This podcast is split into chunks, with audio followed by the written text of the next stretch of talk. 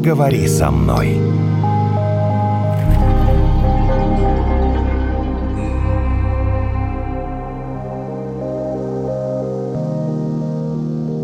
Ты хочешь, чтобы я рассказала про то, как я бросила курить? Да.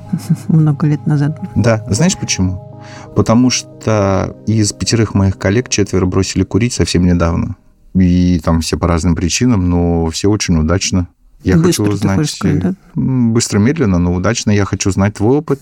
Я бросала мучительно, так я тебе честно признаюсь. Решила, что брошу. Еще и повод был такой. Мне было по дороге место, где купить сигареты. Я подумала, ну вот он тот день, когда можно бросить курить. Это было 23 февраля, и случилось все по дороге в театр. Сознательное решение, что все больше не буду, но я, несмотря на то, что я решила, и вот все такая была задача, цель и так далее, я себя убедила, что я хочу бросить курить. Далось мне очень тяжело. Где-то недели полторы я прямо боролась с собой, и моя нервная система настолько обострилась, что я слышала, как, я, по-моему, уже это рассказывала, как капает вода. Вот я живу на восьмом этаже, а я слышала, как вода капает на третьем. А ты кричала на мужа, собаку и кошку? Нет, я не кричала, Не потому что я кричала. понимала, что вот лучше где-то спрятаться и ни с кем не разговаривать вот эти две недели. Ну, в результате все получилось. Хороший опыт же. Да, уже вот почти Правильно сколько, ли то ли ты 6, то ли бросала? 7 лет, все такое. Ну вот я силой воли, честно скажу. Я прочитала книгу «Легкий способ бросить курить». Я вот с ней не смогла. Правильно ли ты бросала курить? Сейчас мы узнаем. И вообще, что делать с вредными привычками, как с ними бороться. Михаил Хорс, кандидат психологических наук, руководитель лаборатории психологии здоровья, научного медицинского исследовательского центра терапии и профилактической медицины Российского Минздрава, сегодня у нас в «Поговори со мной». Здравствуйте, Михаил Анатольевич. Здравствуйте. А также я аддиктолог, то есть я специалист как раз по преодолению зависимых состояний. Ну, курение – это же зависимость, верно? Еще И какая вредная, к тому же. Ну, сами по себе зависимости, в общем, не полезные, да, потому что зависимость нашу свободу ограничивает. А все-таки свобода – это одна из высших ценностей человеческих, к которой мы стараемся стремиться. Самое распространенное такое утверждение или мысль, что чтобы что-то бросить из вредных привычек, нужно этого сильно захотеть. Без собственного желания это не произойдет. Тут же простая история. Желание возникает у нас либо для решения каких-то проблем, трудностей, болей, либо для достижения каких-то целей. Собственно, это и есть два вида мотивации, существующие для нас. Либо мотивация болью, либо мотивация целью. Поэтому рассказывать агитировать, давать правдивую, там, научно обоснованную информацию о вредной привычке, о курении, там, любой другой, как раз стоит для того, чтобы человек захотел. Неочевидные вредные привычки, кроме курения. Какие распространенные?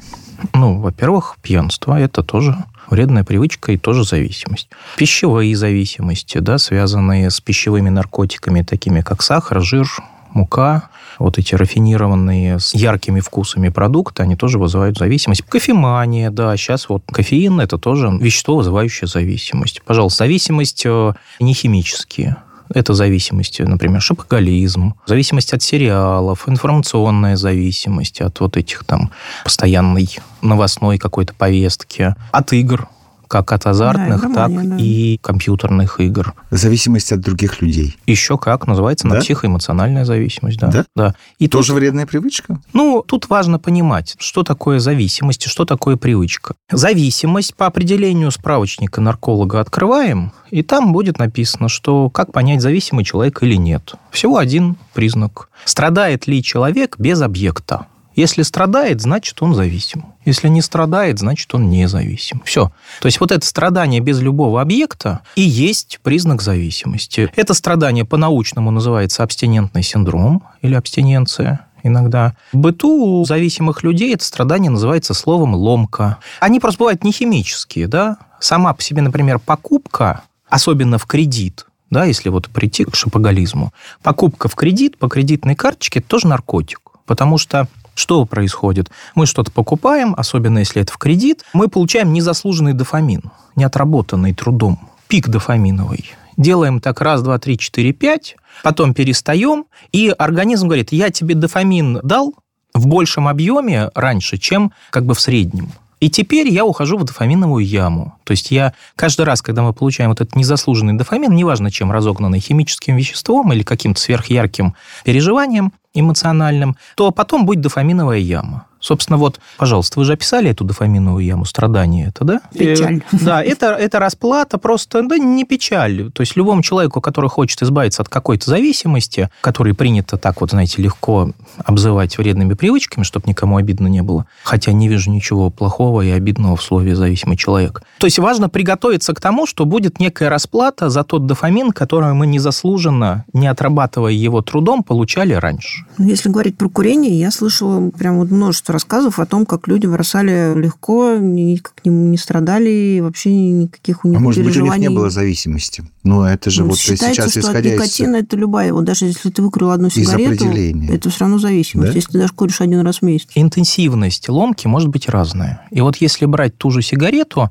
никотиновую зависимость, то там биохимически именно страдание, оно очень редко, ну, я вот по моему опыту, один человек из ста действительно ощущает какие-то биологические проблемы, связанные с этой ломкой, да, угу. с перестройкой биохимии организма. А в основном там переживания психологического характера связанные с тем, и это, кстати, неотъемлемая часть э, любой зависимости, с тем, что зависимый человек придает объекту своей зависимости сверхзначимость своей жизни. Ведь посмотрите, как для курильщика. У него сигарета – это и способ расслабиться, снять стресс, это и способ общаться, это и способ там, получать удовольствие, это и способ сделать перерывчик да, в работе или, наоборот, сосредоточиться. Да. Это способ подвести итоги дня или его начать там, с чашечкой кофе. То есть, по большому счету, курильщики считают, что сигарета – это такой друг, Поэтому отказ от сигареты для них это потеря близкого человека практически по интенсивности, да, влияния на них. Поэтому они страдают в основном психологически.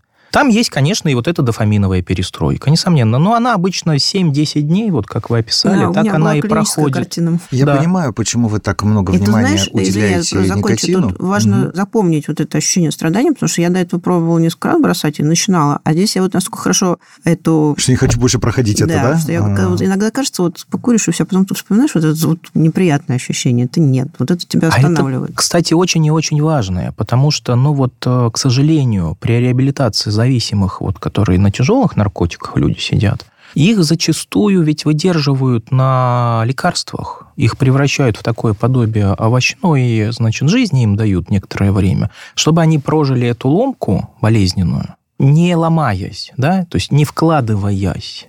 И зачастую, ну что мы видим, вот там я общаюсь с коллегами, которые медики, я психолог, вот, ну из наркологических, да, каких-то там центров, они говорят, ну хорошо, мы выдержали алкоголика там какого-нибудь 21 день, как положено, или даже 40, заплатили там за него родственники, например, даже. Хорошо, мы выдержали его на лекарствах, он через эту ломку не прошел. Так что он делает, выйдя из больницы? Идет в магазин, вот так. Я думаю, сейчас у многих наших, в том числе знакомых и коллег, возникнет вопрос про алкоголизм или там про пьянство, как вы сказали в начале. Вот где вот эта грань между бокалом вина с друзьями вечером и зависимостью. Потому что с сигаретами там более-менее Понятно, известно. Да. Давайте вот на примере все-таки сигарет, а дальше это можно распространить на любую дальше то, что называется вредная привычка, да. Зависимость начинается с первой сигареты. Да. Все. И с а все остальное, да, это интенсивность этой зависимости или стадия. То есть мы все алкоголики, кто пьет. Да, вот, ну суть такая, да, вот человек первый раз употребляет никотин, все, он стал зависимым человеком. Если он делает повторно, он зависим. Второй раз. Ну, да. Один же раз не считает? Ну, знаете как, лучше говорить правду, да, любое употребление любого вещества, вызывающего зависимость, это уже признак. Дальше только стадия,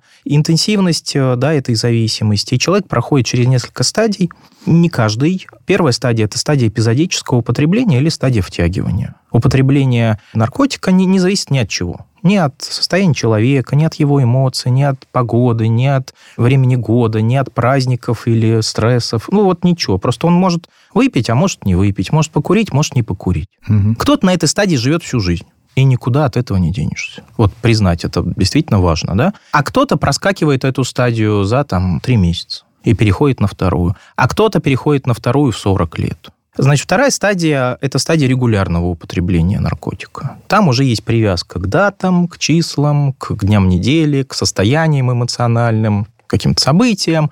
И к концу этой стадии регулярность нарастает, и некоторые люди переходят на третью стадию зависимости. Она называется стадия социальных проблем. Вот там уже начинаются конфликты дома, проблемы на работе, управление автомобилями в нетрезвом состоянии, поломанные или травмированные конечности. Это вот стадия социальных проблем. Опять же, на стадии социальных проблем начинают от него отказываться там друзья, близкие, теряет работа, рушится социализация. И к концу этой стадии человек переходит на стадию деградации. Вот там финальная, вот, да? финальная стадия. И, к сожалению, обществом-то как у нас воспринимается, что вот этот алкоголик или там наркоман, это вот человек на четвертой стадии. А все остальное это еще, ну, как бы так, ну, типа, третья стадия, просто дурака валяет, надо ему объяснить, что ж ты семью свою рушишь. Ты посмотри, да, и карьеру, и бизнес, и работу, все у тебя рушится, здоровье рушится. Просто дурак, ему надо объяснить, что надо пить поменьше. Вот. На второй стадии, в принципе, считают, что ну да, ну что, употребил лишнего, бывает. Да? А на первой вообще это никто проблемы не считает. Хотя это еще раз просто разные стадии одного и того же заболевания, по сути. Слушайте, ну так вот, если посмотреть вокруг на наших друзей, знакомых, коллег, а есть ли люди без зависимостей совсем? Совсем свободных? Нет. Совсем Потому что, свободный... Ну, не куришь, ты не пьешь, ну, а, например, а шоколад ешь. Не, зависимость – это же неотъемлемая часть жизни, поэтому я и сказал, что быть зависимым неплохо. Просто вот, знаете, как я, когда книжку вот это «Ментальное здоровье» свою писал, у меня был вопрос, а что считать ментальным здоровьем? Я вывел такую историю. Важно не точка, где человек находится, да, вот он в каком, вот сейчас он здоров или нездоров, потому что с точки зрения психического здоровья не очень понятно. А важно, куда он стремится. Если он не стремится ну, отказаться от вредных привычек, не стремится как-то заниматься своим здоровьем, там, своей свободой, своей социализацией, и если он пил, пью и буду пить, вот это там все эти лозунги, да, там уйдите вы врачи все куда подальше и так далее, ну, тогда он, значит, у него вектор в пользу нездоровья. То есть если человек сам себя вот разрушает специально и ничего не прикладывает никаких усилий для того, чтобы сохранять себя. И если он все-таки за себя борется, худо-бедно, да, может не получаться, может это, бросил, опять начал, но он как старается заботиться о себе, да, а не разрушать себя. Вектор суицидальный, вот он явно нездоровый психически. А вектор туда к здоровью, он, значит, говорит, что, ну, вот такая здоровая часть личности у нас есть, и она стремится себя защищать. Как бороться с зависимостью, если ты хочешь с ней бороться? Вот, например, там вот Наташа сейчас сказала о зависимости от шоколада. В принципе, что ну, с ней бороться? Там. Ну, что с ней бороться? Нет, а это зависит от стадии. От, э, от еще стадии. от твоего здоровья. Там, например, если ты понимаешь, что это, наверное, не вредит твоему здоровью, как рассуждать? Нет, вредит в любом если случае. ты килограмм каждый день ешь, то, наверное, вредит. Но я не встречал таких людей. Ну, как не встречали? Вот выйдите на улицу и посмотрите, люди вот явно с лишним весом, которых сейчас с каждым едят. годом становится и все больше и больше, и среди молодежи проблема очень большая с ожирением, все нарастает и нарастает, то вот это люди, это люди, которые, ну, кто-то на шоколаде, кто-то на мороженом, кто-то и на шоколаде, хорошо, и на мороженом, хорошо. и на тортах. Согласен, хорошо. Да? А там, как... собственно, извини, я поэтому и бросила курить в свое время, потому что я понимала, что я не могу контролировать количество сигарет. И я так думаю, ну ладно, я буду курить там две сигареты, три, а потом ага, все равно ага. все заканчивалось да. Вот пачкой. это вот ответ на вопрос. Я вот поняла, прям берем что я не и могу. разбираем, да? да? Вот смотрите, как только появляется мнение, что я не могу это контролировать, приходит признание, что я ну, вообще, наверное, в беде что у меня есть проблема, которую надо решать. Угу. Пока человек считает, что он может это контролировать, он не бросает. То есть все случаи такого вот самостоятельного отказа от курения, это когда люди понимают, что они зависимы. Что, да, от них что зависимость этот есть. контроль, да? Да, то есть, и поскольку это вот разница «я свободен, я зависим», да, вот это осознание, что, а, оказывается, эта штука, сигареты, меня ограничивают, угу. не дают мне возможности, как считают большинство курильщиков, а наоборот, ограничивают меня. То есть вот правильная позиция для отказа от табака следующая. Оказывается, без сигарет я не могу снимать стресс.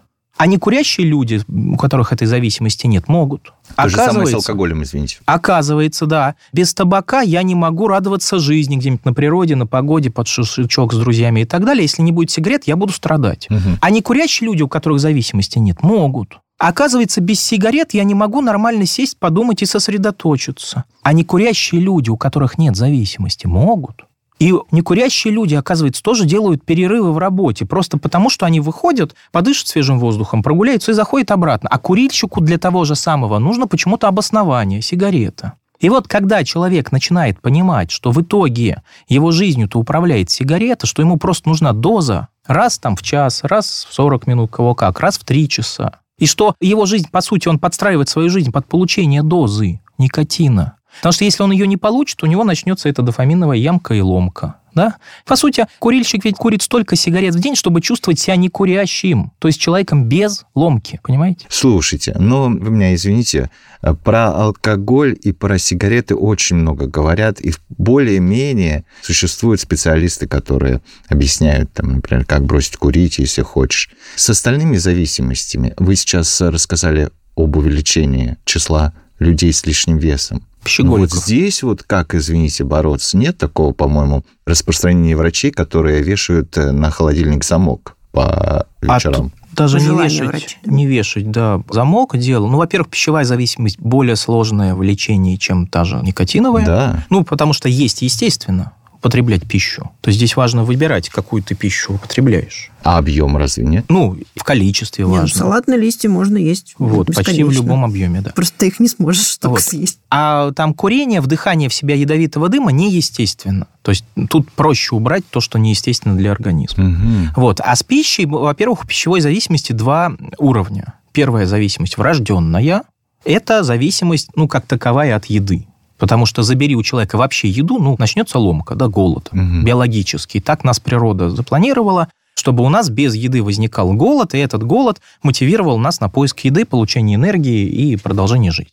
Ну, как бы это вот Мгм. первый уровень зависимости, он естественный, врожденный, как бы такой ювенильный, да, то есть он как бы от рождения нам, природный. Люди толстеют не из-за голода, который они испытывают по природе, потому что голод удовлетворяется, ну, практически любой едой. Голод – это спазмы желудка пустого в течение больше, чем трех-четырех часов. Можно съесть овсяную кашу и все.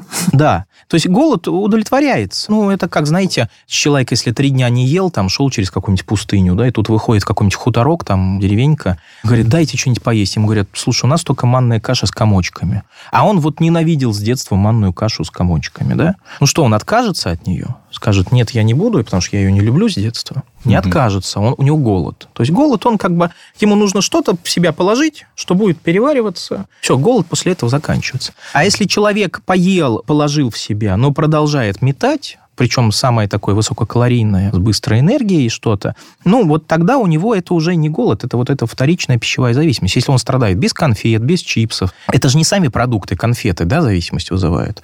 Там смесь сахара, жира. Вот сахаро-жировая смесь, она и есть пищевой наркотик в основном. Ну, иногда туда еще можно там какие-то усилители типа соли или там глюта натрия, да? Глутамат натрия, Я да? помню, как у меня была зависимость от сушек. Все время хотелось их грызть. Тут важно, когда мы пытаемся работать с любой зависимостью, важно вот это вот слово «хотелось» и слово «зависимость» не объединять.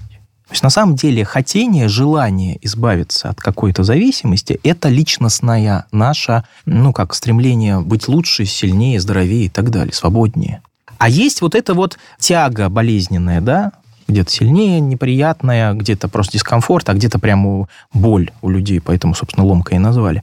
То есть важно отделить, вот тут у меня дискомфорт без какого-либо объекта, а вот здесь у мое желание быть легче, свежее, энергичнее, здоровее, свободнее и так далее. То есть у меня желание на улучшение, но у меня внутри есть еще некая субличность, которая хочет другого, чем я хочу. Мгм. И вот тогда это называется управляемая личностная диссоциация. То есть мы как бы личность делим на две части. В одной части у нас здоровая, а в другой вот это болезненная. Болезненная хочет нашего разрушения, слабости, там, болезни и так далее. А здоровая хочет, наоборот, здоровья, свободы. Там. И вот э, мы говорим, так, я хочу вот этого, но есть дискомфорт, и это желание вот этой второй личности. Я борюсь с ней, а не с собой. Представьте, перед вами стоит такой красивый, украшенный кремом аппетитный торт. Ты так на него смотришь и думаешь, ну вот я же съем один маленький кусочек, и ничего плохого не будет, если я съем такой маленький половинку кусочка большого кусочка. А потом бац, и половины этот тортик уже нет. Как остановиться-то? Ну, вот, Маленький значит, же кусочек сразу можно, наверное. Первое говорим, какая это стадия зависимости?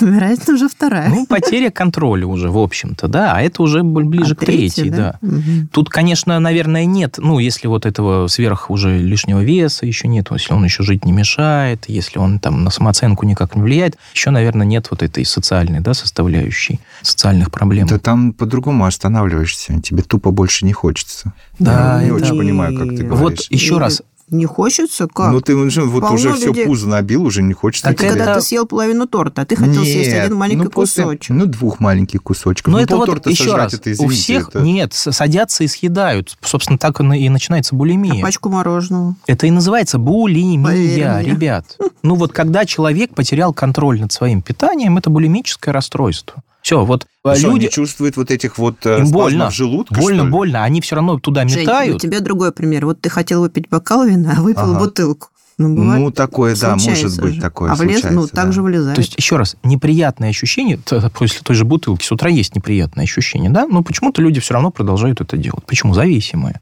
То Ага. же самое от пищи зависимые. Ну, Вот это пример более показательный про бутылку, потому что про торт я не понял. ну потому что у вас нет пищевой зависимости. Ну, она на ранней стадии совсем. И она может никогда не... Вот, кстати, ответ на вопрос, почему люди переходят на следующую стадию, на следующую, на следующую. Почему у кого-то это быстрее, а у кого-то это медленнее. Вот это очень важный ответ на вопрос, который мне обычно задают. Ну, типа, а как прожить вот на этой первой стадии Мгм. эпизодического употребления и не пойти дальше? Почему кто-то идет туда, а кто-то не идет? Вот ответ на этот вопрос его нет. Нет, науке неизвестно. Это примерно как, вот я сейчас вдруг подумала, есть же еще зависимость от успеха или зависимость от денег. Ты же можешь остановиться там условно на миллионе рублей, но ты заработал себе миллион рублей, дальше ты хочешь второй, третий и так далее. Ну, там, если есть болезненные состояния без каких-то материальных благ, тогда это зависимость. Но по сути, да, вот кто-то может остановиться, а кто-то нет. Почему? Ну, есть куча разных теорий, Мгм. но пока они на уровне теории. Достоверно неизвестно. Достоверно неизвестно. Поэтому единственный способ, например, узнать, сопьется человек или нет, это пить, употреблять алкоголь. Кто-то сопьется, кто-то нет. Поэтому, ну, я вот, когда я понял, что я уже как-то так на второй стадии алкогольной зависимости, я решил не проверять, сопьюсь я или нет, и Мгм. перестал пить. Например, ну, хорошо, давайте вот такая зависимость, про нее не принято обычно говорить, но мы скажем, да, порнозависимость, зависимость от секса. Ведь Не, те- не, подождите, порнозависимость или зависимость от секса? ну, это вот э, это вот вы порнозависимость – это один из видов сексоголизма. Ага, ага. Так вот, что делает человек, который, извините, мастурбирует? Он, по сути, получает бесплатный оргазм, не отработав его. Не приложив особо Да. усилий. Негодяй. Ну, не негодяй, ну, как бы, ну, вот так получается. И э, зависимость от секса, от этих бесплатных оргазмов, да, от этого бесплатного дофамина, когда начинает? Когда мы секс не используем по назначению природному. А природное назначение секса – это что? Что, рождение детей да, сейчас скажете, да? да, да. То есть как только мы начинаем использовать секс без рождения последующего возможного, без возможной последующей отработки, появляется У сексоголизм. нас что, все сексоголики? Ну, я не знаю, я как как Не, ну мы вначале что нельзя жить без Есть, есть люди, Зависит от которые стадии. Вот. А, отстань. Вот они живут, Согласен, и у них да. там семеро детей, да, то есть они как бы, ну, условно, не предохраняются, да. Это люди, которые используют секс. Они А- они родили, они отрабатывают. Ты получал удовольствие во время секса, вот, пожалуйста, детенок появился, заботься, Вперед, расти и так да, далее. да.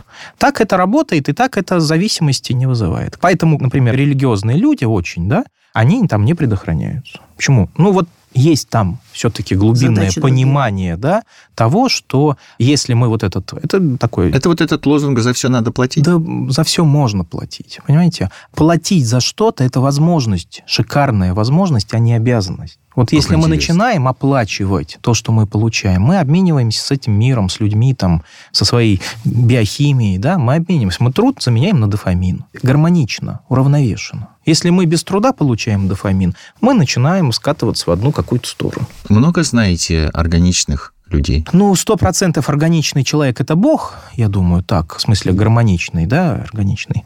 Полной гармонии, наверное, не бывает, но стараться не уходить вот в эти крайности, ведь есть, пожалуйста, зависимость, связанная с трудом, трудоголизм называется, да, это тоже вот крайность. Мгм. Чем меньше мы в эти крайности сваливаем, тем больше у нас внутренней вот этой опоры, гармонии, и тем, на самом деле, мы в жизни более эффективные, успешные. Жизнь только на первой стадии. Любой зависимости. Да, так что пойдем сейчас Мне оценим. хочется взять, короче, переслушать э, и... Понять, на какой стадии, какой зависимости Какой ты зависит? Да, находишься. да, да, прям таблицу составить. От чего ты зависишь? А что, можно так? Да, можно? Спасибо, Михаил Анатольевич, за то, что нас сегодня просветили.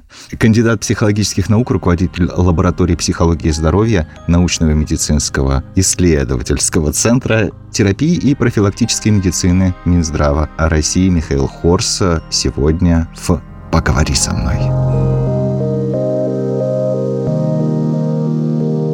Поговори со мной.